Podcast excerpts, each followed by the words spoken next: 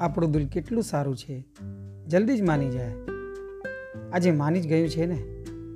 કે જે છે તેમાં ખુશાલ રહો. એક સમય આપણું દિલ પણ યુવાન અને તરોતાજા હતું, જે આજે કોઈનું હશે. દિલમાં ઘણી સારી ચાહતો હતી, પણ બધી ચાહતો પૂરી ના થઈ. છતાંય આજ આપણે ખુશ જ છીએ. મિત્રો, આનું નામ જ છે જિંદગી. તમે સાંભળી રહ્યા છો બળવંતને મારી ડાયરીથી. મિત્રો, યુવાનીમાં પગ રાખતા જ ન જાણે કેટલી ઈચ્છાઓ જાગી જાય. કે આ કરું કે તે કરું. કોઈક અભ્યાસને પોતાનો માઇલસ્ટોન બનાવી લે તો કોઈક પ્રેમી બનીને પોતાના પ્રેમને પામવા આતુર થઈ જાય. ન જાણે આ યુવાવસ્થામાં બધાને શું શું કરાવે છે. આજ તો કમ્પ્યુટરનો યુગ ચાલે છે. એક સમયમાં તો કાગળના પત્ર ચાલતા ત્યારે પ્રેમીને પ્રેમની કબૂલિયાત કરવી હોય તો મહિનાઓ નીકળી જતા. આજે એ જ બધું એક મેસેજમાં જ પતી જાય. ભલે દિવસોમાં પ્રેમીને પોતાની કબૂલિયાત કરવા મહિનો લાગી જતા, પણ એ પ્રેમ સાહેબ ટકતો. મને લાગે છે આજ બધું એક યુઝ એન્ડ થ્રો જેવું થઈ ગયું છે. આજની પેઢીને પ્રેમનો અર્થ જ નથી સમજાતો. એના માટે તો પ્રેમ કદાચ એક શારીરિક આકર્ષણ જ છે.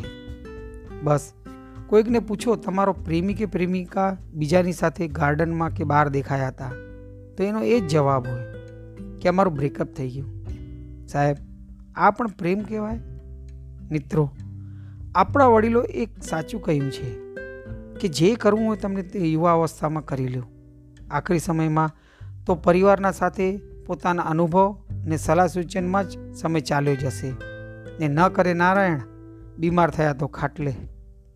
મિત્રો, ઘણા બધાના વિચાર એવા હોય છે કે ચારધામની યાત્રા મોટા થઈને કરશો. મોટા થઈ પગ ચાલશે તો કરશો ને? યુવાનીમાં આપણને લાગે કે બધું કરી લેશું, જે કરવા માંગીએ છીએ. મિત્રો, આ સમય એટલો જલ્દી પસાર થઈ જાય, જેની આપણને જાણ જ નથી થતી. મિત્રો, એક કરુણની વાત પણ, કોઈ એવી રીતે કેમ કરી શકે કે એક પ્રેમને પામવા નાનપણથી મળતા માતા પિતાના પ્રેમને મૂકી દે? કદાચ. આ માટે આજની યુવાન પેઢીમાં આધ્યાત્મિકતાના સંસ્કારોનો સંચાર થવો જોઈએ જ. અને જતે જતે એક વાત યુવાનીમાં બહુ સંભાળીને ચાલવું જોઈએ, કેમ કે જવાની દીવાની હોતી હે. સાહેબ, આવા સારા સારા વિચારોની સાથે આપણે આવતા રવિવારે ફરી મળશું. ત્યાં સુધી તમારો સપ્તાહ શુભ જાય. જય શ્રી કૃષ્ણ.